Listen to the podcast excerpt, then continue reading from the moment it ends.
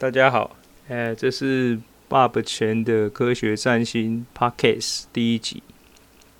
会决定来录制 Podcast，主要是想要把这十几年来写的部落格文章转成声音模式，然后让大家可以更轻松的去理解占星是什么东西。欢迎大家到我的部落格或是脸书粉丝页。搜寻爸爸钱的科学占星，就可以看到相关的文章跟讨论。今天要讲的题目是二零零五年写的文章《天文与占星的最初发展流程》。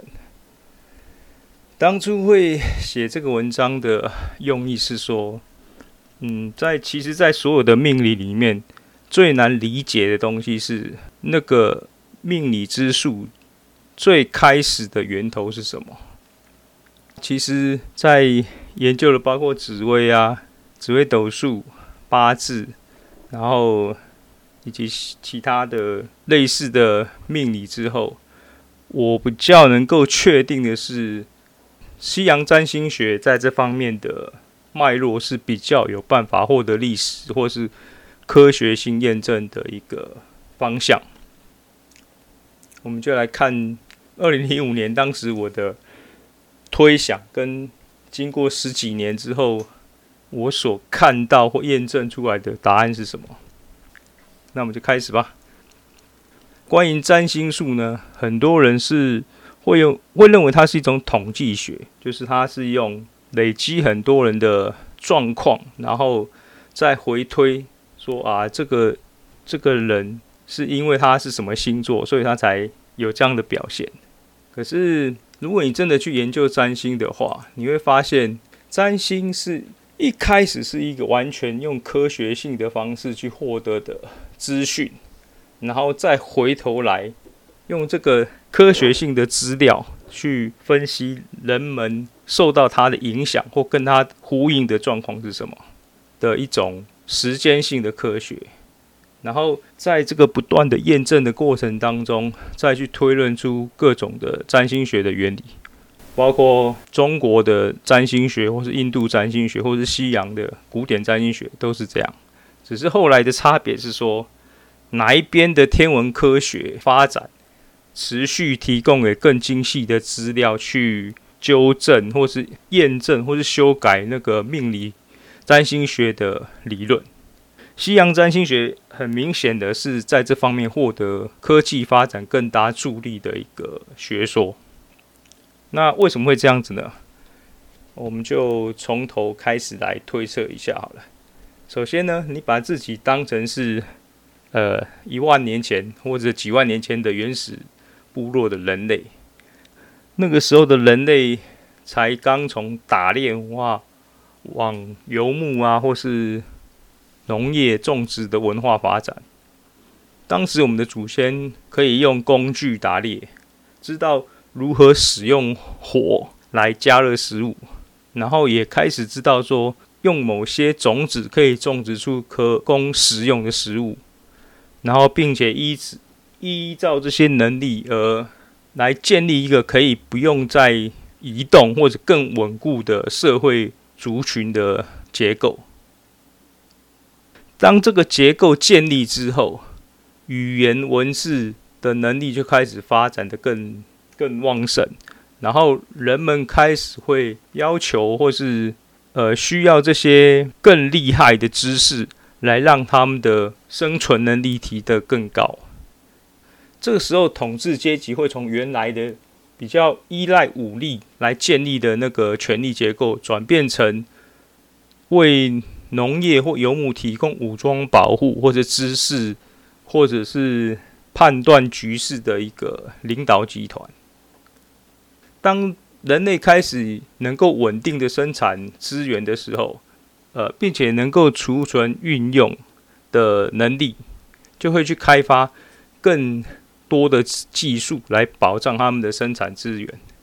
记录时间的知识必然是其中之一。在更早之前的打猎时间呢，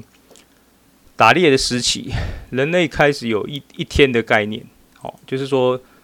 日出日落，看着太阳升起跟落下而形成的一个最基本的时间观点。他们会知道说白天可以猎取哪些猎物，晚上猎取什么动物。可是这个知识要怎么传承下去，就会形成呃对文化或者呃对语言文字或者历史记录的需求。这个能量发展之后，就会发现更多的包括四季的变化，也就是所谓一年的概念，春夏秋冬的循环。人类会开始知道不同季节的呃不同季节的动物的出没，然后如何移动，知道干季雨季的规律。还有如何闪避天灾，夏天的天台风，或者是冬天的大雪啊，怎么样？如何寻找在这个呃季节的变换当中寻找食物的储存方式？这两个年跟日的观念都开始有了之后，接下来就是观察月亮的状态，而有一个在这两者之间的一个。中间阶层的时间观念，因为晚上的时候最明显看到的状况就是月相的变化。月亮会在初一的时候新月，就是黑黑的一片，然后到十五的时候变成满月，然后再到下一个初一又变成新月，就是看不到。依照这三个阶层，人类开始建立的。一个历史记录的时间观念，年月日这三个时间的记录的阶层确定之后，古代的星象家就开始依照这些规范来设这制定历法。这些星象历法家就是为了提供和给一个更准确的时间记录，而在这方面提供给统治阶级使用。可以知道什么时候可以农作，什么时候呃会有水灾，什么时候会开始有哪些特殊的天象或气象或大概的变化。有这个时间点的记录之后，人们才可以开始回推或者累积经验跟智慧，不用再呃重复过去一样的事情而不知道如何应对。这个是非常重要的一个人类发展的过程。但是星象家除了研究日月的状况之外，你会开始看到这些晚上星星变化的过程，并且发现说这些星象变化的细节可以用在处理哪些或者预测哪些事情上。那我们这边再来讲一些呃占星的最基本的一些观念。星象家在以前古代的时候观察星星，会发现。夜空里面有许多明亮而且在移动的星体，但是他在他们在记录这些星体的位置后，会发现其实这些星体大部分都是不动的，因为他们的彼此的距离呀、或者相对关系是固定的，只是每天都会从东边升起到西边落下，然后在呃不同的季节会产生一个绕动的一个状态。当发现这个状况之后，星象家就推估说，这个整个天空其实是像一个连在一起的大荧幕，大部分的星体都固定在上面，而这个大荧幕不断的从每天从东方升起，然后转往西方落下，形成我们看到的夜晚星空。那这个原理就是，其实就是在我们现在都知道，就是因为地球自转的关系。地球由西边往东边自转，所以我们看到的宇宙的恒星就会呈相反方向前进。这个星象的原理确认之后，呃，星象家会用这个日月在这个过列荧幕荧幕上的移动路线画成一个轨迹，也就是黄道。黄道是地球公转的轨道，就是看到呃。太阳在天空移动过的轨迹，以及白道，白道就是看到月亮在这一样这个呃星空中划过的轨迹。然后太阳呢，及月亮以及其他某些星体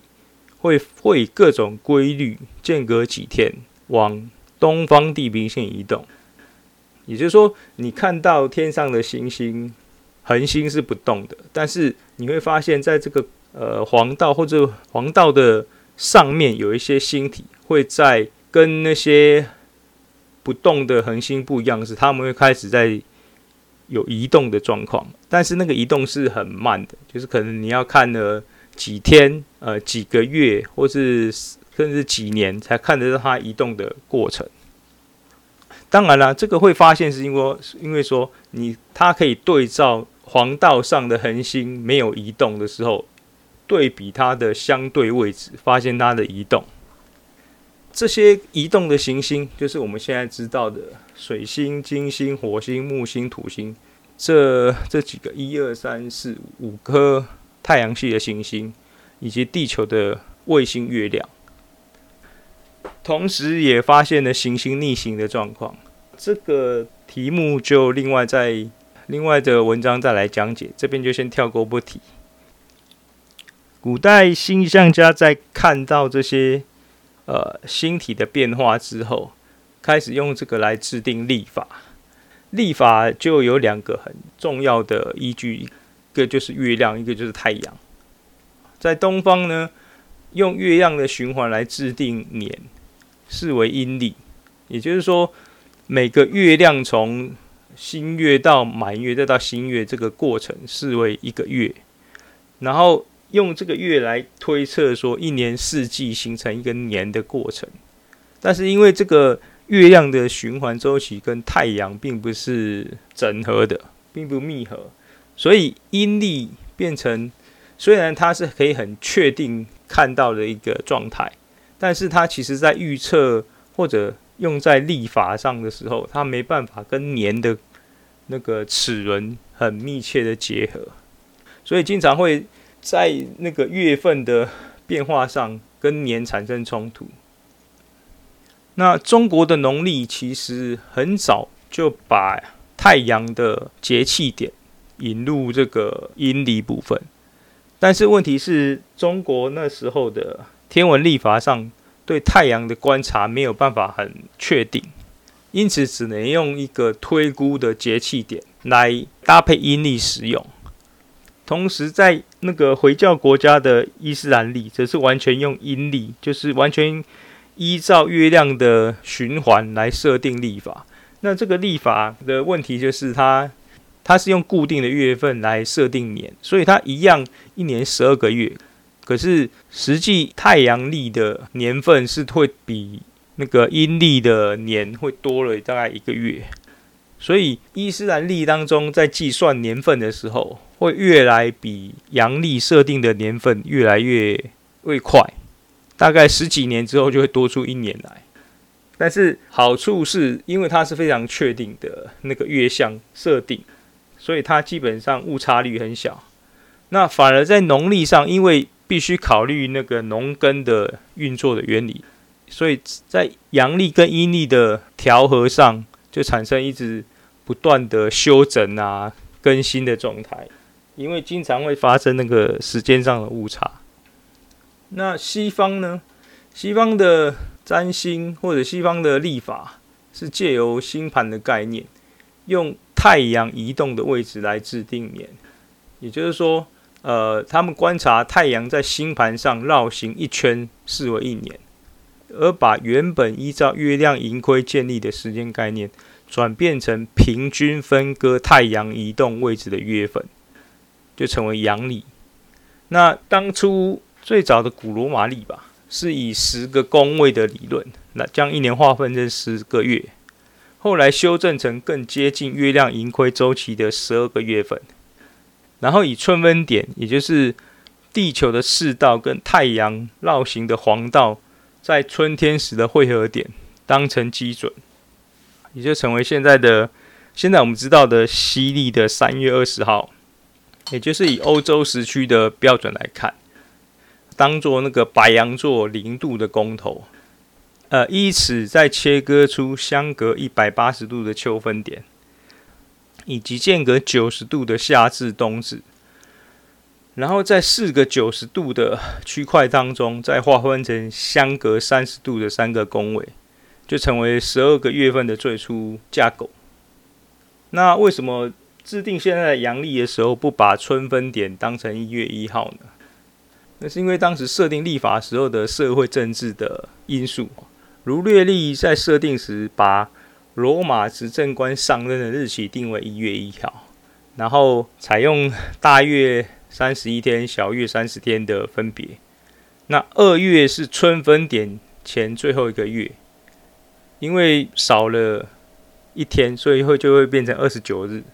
只有四年一次的闰年才会变成三十天。后来到了奥古斯都皇帝的时期，因为他在八月过世，为了尊崇他的功绩，于是将八月改以奥古斯都命名。为了要跟七月的那个凯撒大帝的名称有着同等的地位，于是就修改历法，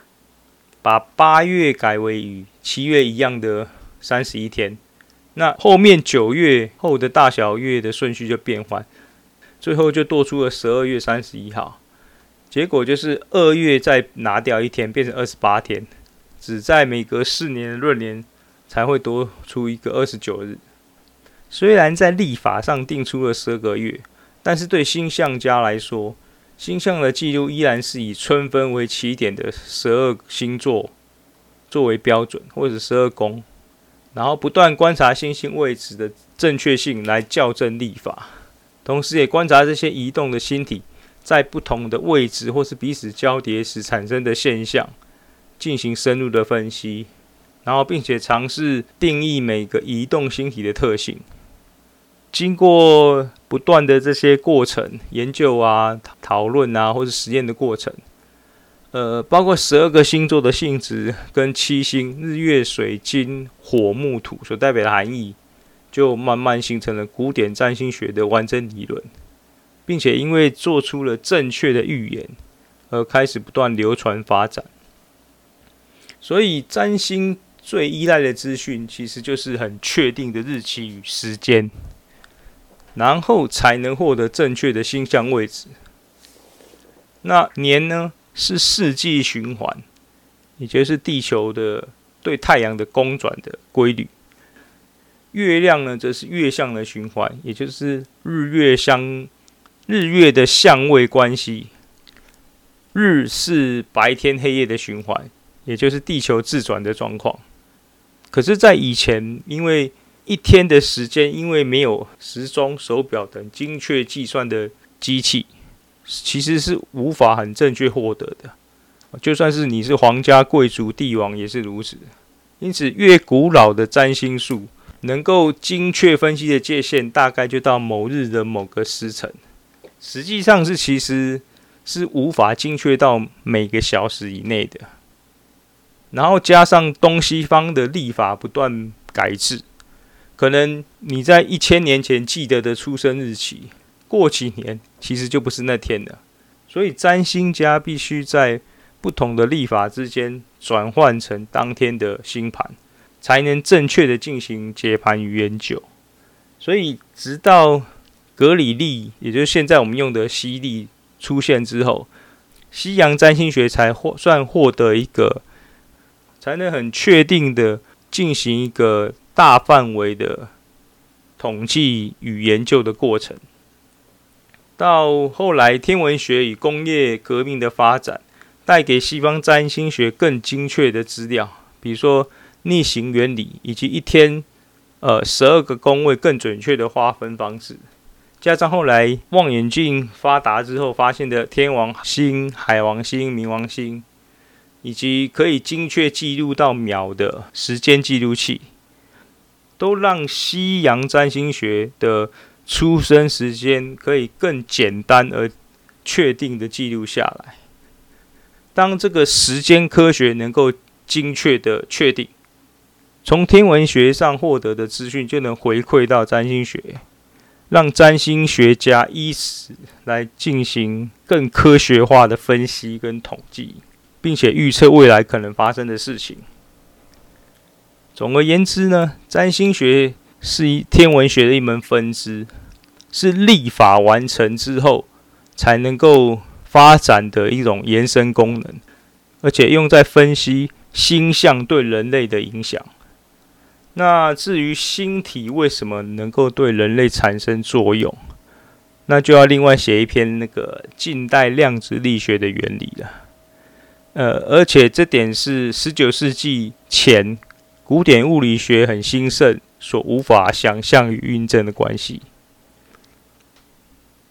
那今天爸爸全的科学占星第一集 Podcast 就到此结束，我们下次见，拜拜。